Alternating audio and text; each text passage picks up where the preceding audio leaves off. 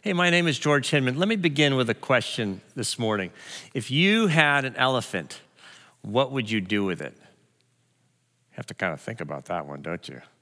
It's weird. It's a weird question. It's an interview question. It's one of those tricky ones, you know. Um, it was set to a woman named Amy, 24 years old, just out of college, interviewing for a job. And someone asked her that question If you had an elephant, what would you do with it? she goes, If I had an elephant, what would I do with it? This is a software company, not a circus. She sat there a little frozen for a while, and then she got an idea. She said, If I had an elephant, I would set up a petting zoo. I would charge children to come in and pet my elephant, and then I would give half the money to a charity and keep the rest. Huh. That's pretty good thinking on your feet, don't you think? I mean, it's a good answer, right? What would you do with an elephant? In 2018, the New York Times ran a series of articles called Life After College is Weird. One of the articles was titled, If You Had an Elephant, What Would You Do with It? That article was kind of about how you start your career looking for a job. The series was designed to be helpful to those who are graduating from college in the first few years of life, trying to negotiate quote unquote real life. And the articles uh, were dealing with topics like how to cook, how to manage debt, how to fall in love, these kinds of things. And it caught my attention because don't forget, we're university Presbyterian church, and uh, we make that transition to real life here every year. Many of us do. And we love college students. In fact, one of our values is growing with students. At UPC, when we say growing with students, what we mean is we grow uh, as students with students. And so I thought, well, this is an interesting set of articles. What would Jesus have to say to those who were experiencing life after college in each of these areas? Well, this is the question we're going to take up for the next six weeks. We're going to pull a topic and the title from one of these uh, New York Times articles. You don't have to read the article. I'll read the article, see what the culture is talking about, but then see what Jesus has to say to us as we navigate this life transition. Now, you might ask yourself, why do I care? uh, about what Jesus says about life after college. And I, I, get that. You know, many of us didn't go to college. Many of us um, don't want to go to college. If we did go to college, it was a long, long time ago, and we've kind of moved on. But, but let me suggest uh, three reasons why you might. You might not, but why you might care about life after college. First of all, you might be an emerging adult. You might be one. Uh, Amy is one of 2 million people every year who graduate from college in America. And if you haven't hit your 10 year reunion mark yet, then you're still figuring it out, right? In America, traditionally, we've observed five markers of adulthood um, leaving home, finishing school, getting married, having a child, financial independence. We've noticed some trends that uh, we're hitting these markers later. In 1960, 66% of men, 77% of women had achieved these markers by the age 30.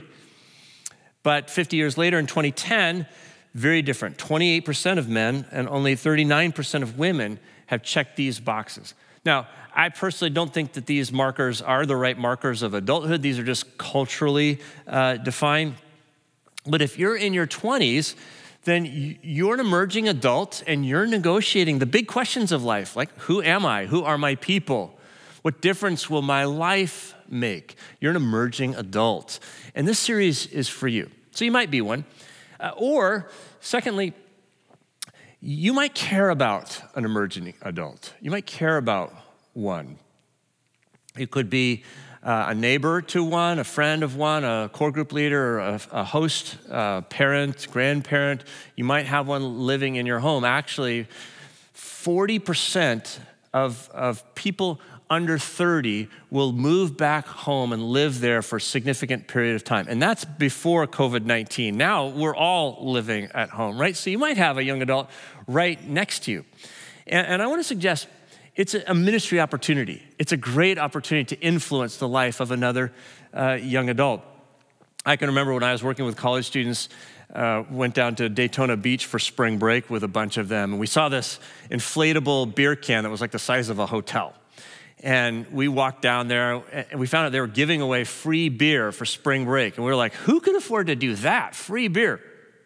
So we asked, and they said, well, our brand research shows us that the brand decisions you make in your early 20s will stick with you for the rest of your life. It's interesting.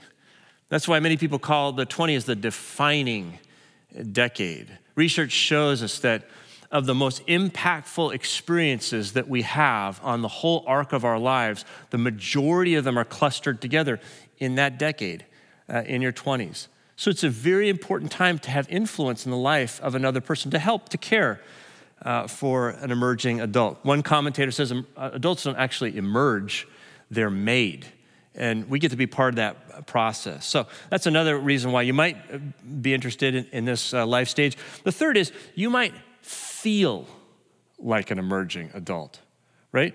Jeffrey Arnett is the scholar at Clark University who coined the term emerging adult. And he says the core feature of emerging adulthood is transition. Is anybody experiencing transition right now? I know I am.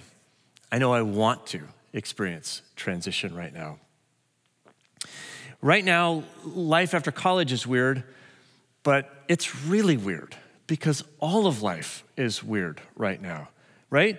I mean, you may not be going through a, a quarter year crisis, a quarter life crisis, maybe a midlife crisis, uh, maybe a COVID crisis, maybe a race crisis, right? We're all in crisis right now, which becomes an opportunity for transition. Last week, we talked about race and racial justice in our country, and I want to encourage you to, to keep that conversation in mind as we go through this series, because we want to understand what is needed for me, what is needed for us to move through transition towards a better future. Because the fact is, um, change is what happens to you, and there's always change. But transition is what happens inside of you. And the question is going to be what kind of transition will you experience? Will, be, will it be what you want? Will it be intentional? All right, before we jump in, I want to introduce you to a, a panel of our experts. As Polly shared with us, each week, Chris Thurton, who's our director, associate director of University Ministries, and I have the privilege of sitting with a small circle of uh, people who are in this very life transition. They're seniors in college or just out of college, and life is really weird for them. And so we want to pay attention to their voices. They're uh, going to be guiding us through this, this experience. So let's take a moment and hear this quick clip. Watch this. Hello, uh, my name is Nishadi. I'm a junior at UW. Hello, I'm in California. I just graduated from UW last quarter, so this is my first quarter non school. Hey everyone, my name is Miko. I'm a senior at Seattle U. I'm a junior at UW as well, and I'm currently in Seattle. I'm at home. I am with my family nonstop. I am having to figure out with my family what it looks like for me to have an adult relationship with them in a way that works for them and in a way that works for me because um, I grew up in Singapore and um, things like achievement and like success have always been things that I've aspired towards just because the culture um, really encourages that, like good grades, like getting a good job and stuff like that. Just given this time, I'm kind of going through a change in like what I thought I wanted to do. I think the fear in that is when it comes to when other people um, get involved into like my career change, like for my family, for instance. I still haven't like told them. I think a lot of us are feeling that like, okay, so what's next? Like, how do we stay community? Like, how do we stay in community at this pace or at this level. And I think a lot of us have gotten comfortable in the fact that community finds us rather than we need to go find community. And we aren't necessarily equipped to do it in a way that's healthy for us and healthy for other people. And my parents, they're, they're the first gen. And so they kind of, you know, when they came to America, they wanted to really play it safe and, you know, pursue a, a safe career and just stay in that for their whole lives, which is what they've done. Um, and so just kind of that upbringing um, subconsciously um, was rooted in my mind, um, but that um, just isn't how I roll.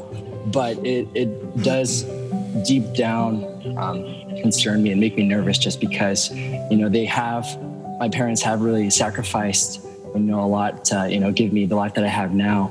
And I, I don't want to, you know, disappoint them. And I really want to, um, you know, make them proud of me. And I, I really do value um, what they, what they think. Aren't they great? Um, lot, there's a lot there that they're negotiating, but just think of it. Their lives have gotten really weird for a lot of reasons, right? Just one day in March, their friends just evaporated. They went home. They graduated in their PJs, and now they're graduating into the worst economy since the Great Depression. And, and so, what does Jesus have to say to them and to us? Well, to get an answer to that, today, I want to invite you to read with me from Paul's second letter to, uh, to Timothy, Second Timothy, Second Timothy chapter 1, verses 1 through 7. This is Paul's last letter, probably that we have in the New Testament at least, probably his last letter to Timothy, who is his closest friend and ministry partner. He would call Timothy my true son uh, in the faith. They were close. And uh, Timothy's about 30 years old, so he's not an emerging adult in that sense.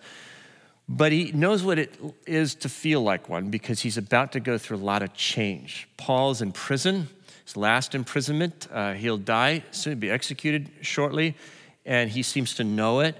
Uh, so that after 15 years of mentoring Timothy, he writes this letter to say goodbye and to help him launch, right? This is change and the question is will it be for Timothy good, positive, constructive transition? So uh, let's open up our Bibles to 2 Timothy chapter 1, verses 1 through 7. And uh, feel free to stand if you like and read aloud with me. I'll be reading from the New Revised Standard Version. When we're done reading, I'll say, This is the word of the Lord, so that if you believe it, you can say, Thanks be to God. Listen carefully. You're reading or hearing God's holy word.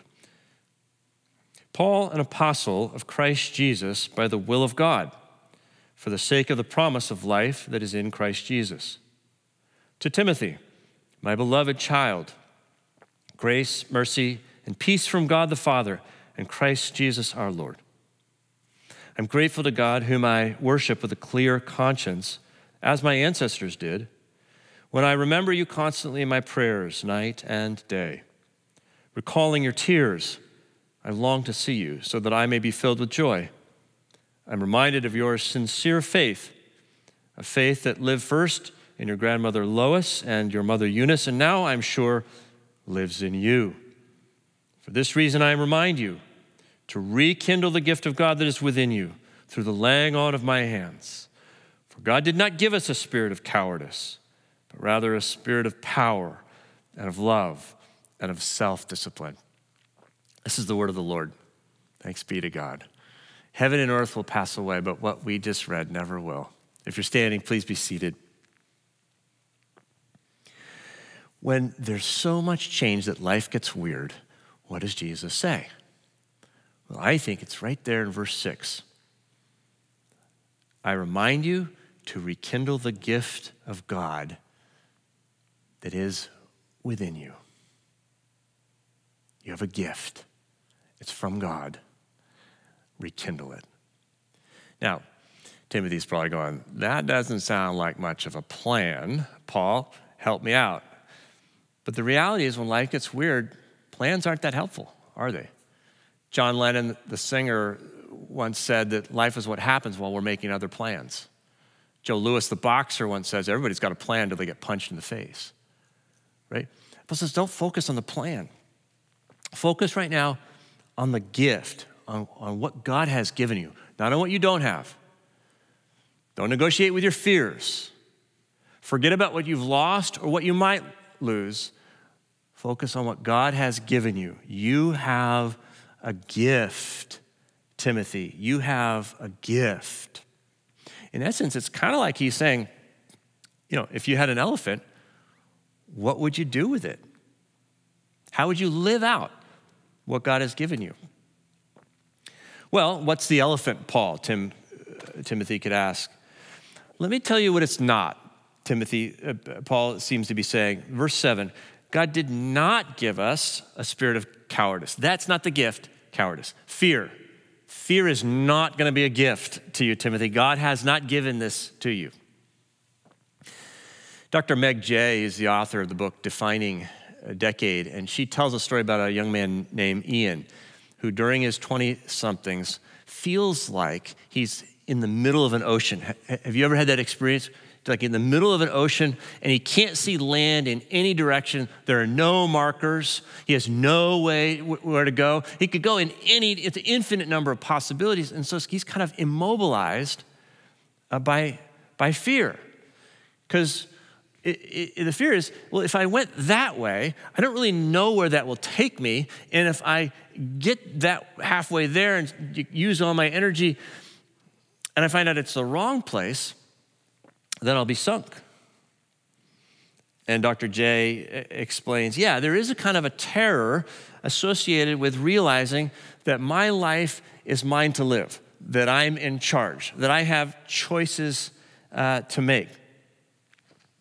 So she asked, Well, Ian, you know, what would you, if you were in the middle of the ocean, what would you do? And uh, he says, Well, I guess I would have to wait for a boat to come by. Her concern is that if Ian will simply stay where he is and wait for a boat to come by, that one day one would come by. And that it would be a boat maybe brought by his friends or a girlfriend or an easy job or perhaps his parents. And if Timothy, if um, Ian gets into that boat out of fear because he's afraid of anything else, Dr. Jay says he will months or years later wake up in some far off land doing a job or living a life that has absolutely nothing to do with Ian. And I don't know about you, but I can relate to that story. This idea that, first of all, the paralysis of not knowing what to do because of all the options. And then, second of all, making the easy choice and ending up years later uh, to a life that's been defined by something that doesn't even represent who I am. And Paul says, don't let fear be the gift. Don't let fear be the elephant you will not like where it takes you. You've not been given that gift of, of, of cow, a spirit of cowardice. Well, what is the, the, the gift? Well, I think he, t- he has told Timothy already. He's told him in the very first verse of this, uh, of this letter. He's, and here's the gift life in Christ Jesus. And Paul starts the letter by saying, This is the gift that I'm living with, your mentor. Timothy, life in Christ Jesus. Verse 1 says, Paul, an apostle of Christ Jesus. I mean, I'm sent by Christ Jesus, by the will of God, meaning God designed this for me. Uh, for the sake of the promise of life that is in Christ Jesus, the gift of life and the living of life in Christ Jesus. That is uh, the gift. And it's not just for Paul. Paul has been convincing Timothy for 15 years as his mentor that it's for Timothy as well. Indeed, this is a gift that's shared, it's for all of us. This is the gift. And if we can live with this gift of life in Christ Jesus, it begins to reframe the way we look at the horizon and the way we see the path in front of us. Now, for Timothy, Paul seems to emphasize two aspects of this gift a purpose and a power. And I, and I want to unpack these just very briefly so you can see purpose and a power. No matter how weird it gets, you've been given a purpose. Life in Christ Jesus has a purpose. Uh, see, God has a purpose for the world, and He has a purpose for your life. Listen to the way Paul talks about it in verse 9 of the same chapter. He says, God has saved us, called us with a holy calling, not according to our own works, but according to His own purpose and grace. So often we feel like the story of our lives is something we get to make up and Paul's saying, oh, no, no, no. There's a much better story, a much more beautiful story. And that's the story of what God is doing in the world. You don't make up the story of your life, you wake up to the story of your life. When you read God's word and you realize God's doing something in the world, this redeeming, loving, creative God. And Paul says, You know what? I, I learned this from my ancestors. You learned this from your mother Lois and your grandmother, your, your grandmother Lois and your mother Eunice. Timothy's half Jewish. So, this is what our upbringing in the Jewish community has been about understanding the greater story into which our lives uh, have been given. So, there's a purpose to our lives. Your, the, your individual purpose will never be at cross purposes with God's purposes. If you want to know your purpose, you first have to understand what is God's purpose? What's God doing in the world? For what purpose has God made me uniquely, created me, called me, redeemed me, commissioned me, sent me? He has a plan and a purpose for our lives. That's a gift. That's a real gift to receive that. The second thing Paul wants to emphasize is power. You see, no matter how weird it gets, you've been given a power. And he says in verse 6 rekindle the gift of God that is in you through the laying on of my hands. Now, scholars ask, what exactly is Paul talking about here? It could be Timothy's ministry. He was ordained to a certain ministry. It could be the gifts, spiritual gifts to conduct that ministry, like prophecy. But I think most likely it, he's referring to the Holy Spirit. The Holy Spirit, because he's talking about a gift that is within you. He's talking about a gift that's like a fire. Remember Pentecost that can be rekindled. Uh, he's talking about a spirit of power and love and self discipline. This is the Holy Spirit. This is the presence of God in your life. If you have faith in Jesus Christ, whether you feel like it or not, the Holy Spirit of Jesus has taken up residence in your life. Spirit is, is another word for wind. Wind and spirit in Greek and Hebrew are the same words. So Paul is saying to Timothy, kneel down and fan the embers of your life, to allow the wind of God to blow into every part of who you are and bring to life the purpose of God. See, about the purpose, he says, remember the story. But about the power, he says, rekindle. Rekindle the power of the Holy Spirit. This is the gift of life in Christ Jesus. Paul said, don't pay attention to what you don't have. Don't settle. Don't negotiate with your fears. Don't run when it gets tough. Don't stay when you're done. Don't live the life that you know you can live in your own power. Aspire, dream, imagine, live the life that you've been prepared to live by the gift that God has put in your life, and then let the power of the Holy Spirit enable you to live that life. That's your calling. It's terrifying, yes, but it's also wonderful, and nothing could be more beautiful.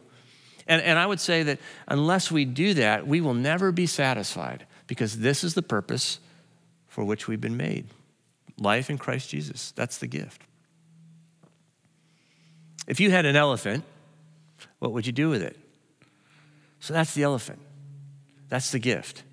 Now, you and I have the responsibility, we have the authority to decide what to do with it. Wow. But let's be honest, nobody wants an elephant. Nobody wants an elephant, right? What would you do with it? Elephants start thrashing things, you'd have to feed it, it would, it would, you'd lose a sense of control. When I was in my 20s and someone told me about life in Christ Jesus, I said, Thank you very much, but I'm perfectly happy the way I was. I didn't really want it. Life was pretty good for me. I was planning on being a lawyer. I've told you before, I'm the first Hinman male in four generations not to be a lawyer. Nothing wrong with lawyers. But when I came into this understanding that God has a purpose and a power for, uh, for me, that I've been given this gift, I didn't want it because I had a sense that it would disrupt my values, that it would disrupt my drinking, my sexuality, my wealth, my sense of security. And in fact, he did do all that.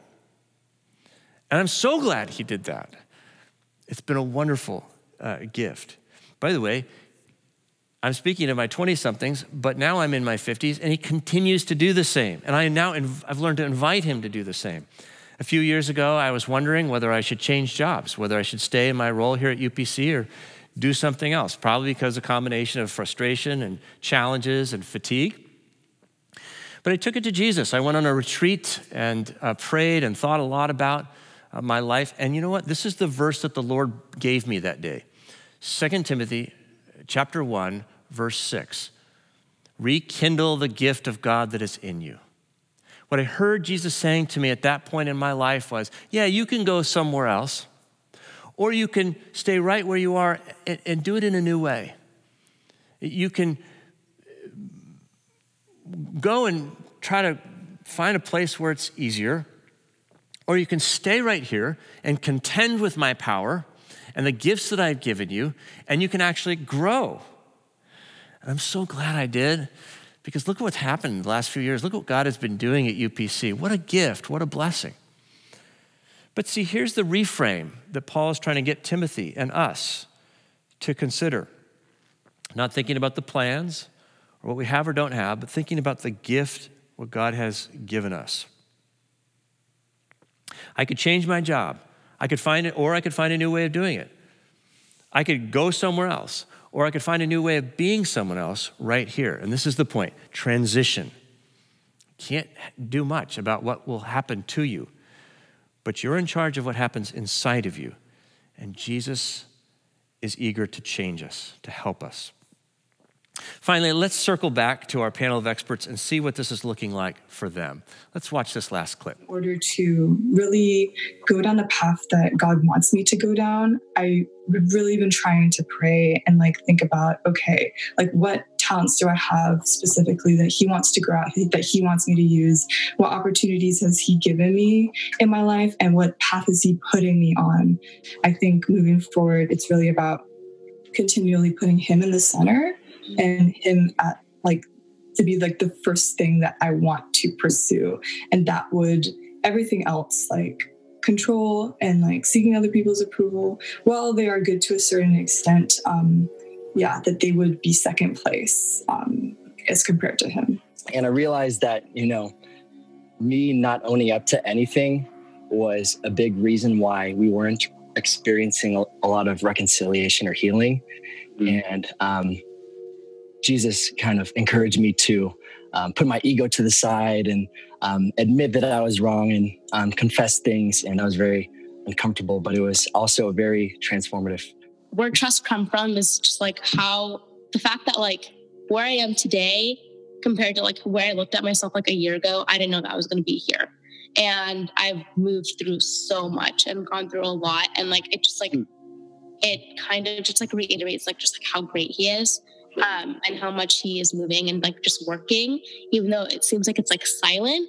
Um, but then just looking at all that change that's happened literally in like a year, like not even a year, it's like nine months, um, is absolutely incredible. So trust is a really big thing. Um, and prayer. I didn't even know Jesus one year ago, which is wow. absolutely wow. insane. Um, yeah. Seeing how much has happened in that time, I know that like by trusting him, um, I know like everything will be okay. Like whether it's my perception of okay or not, it will be okay. Mm-hmm.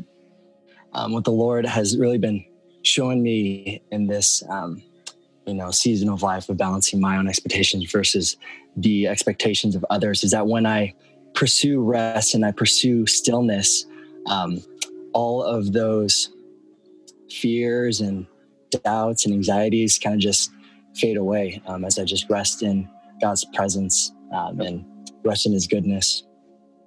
Right. This whole time is hey, the like the your worth in this time is based on how much you produce and how much you can get done and your to do list. And Jesus is wiping all of that away, and He's saying, "Come sit with me. Come sit. I have something to teach you." All you need to do is ask, how can we meet Jesus in that? Because when we invite him into the small things, I'm learning there's no way he doesn't overflow into the big moments. I know that God is here with us and he is holding us in this. And while this is a really terrible time for a lot of people, it's also an opportunity for people to um, stand up to that and really uh, live into what we're being called to do in this time. Mm. Man, they are going where they're going because they're going with Jesus. So let me leave you with this question this week What have you been given? What have you been given? What, what does the gift of God look like in your life right now? And what are you going to do with that? You, you do have to think and pray about that. That's a, by the way, a steward's question. A steward is someone who chooses to live their life as those who have been given gifts from God, for God. And over the next six weeks, we'll think about how that stewardship reframe affects the way emerging adults, those who care about emerging adults, those who feel like emerging adults, journey with Jesus. Next week, we're going to talk about friendships. Really weird, right? Let's pray. Lord Jesus Christ, we thank you that you've come to us. Thank you that you've come into our humanity. Thank you that you've left your spirit to draw us into your divinity and for this gift of purpose and power. We pray that you will meet us as we reflect on gratitude and your generosity. Not what we wish we had, but what we actually have in this great story in the gospel, in your presence in our lives and power, and the many other particular gifts that you've given us. Thank you for the ability to journey together. Even though we're socially isolated, we are connected to one another as we're connected to you. Let us help one another in the coming days. And uh, we do ask a blessing on our uh, emerging adults and those who are graduating uh, into quote unquote real life. May they graduate into your life, most of all. In Christ's name, amen.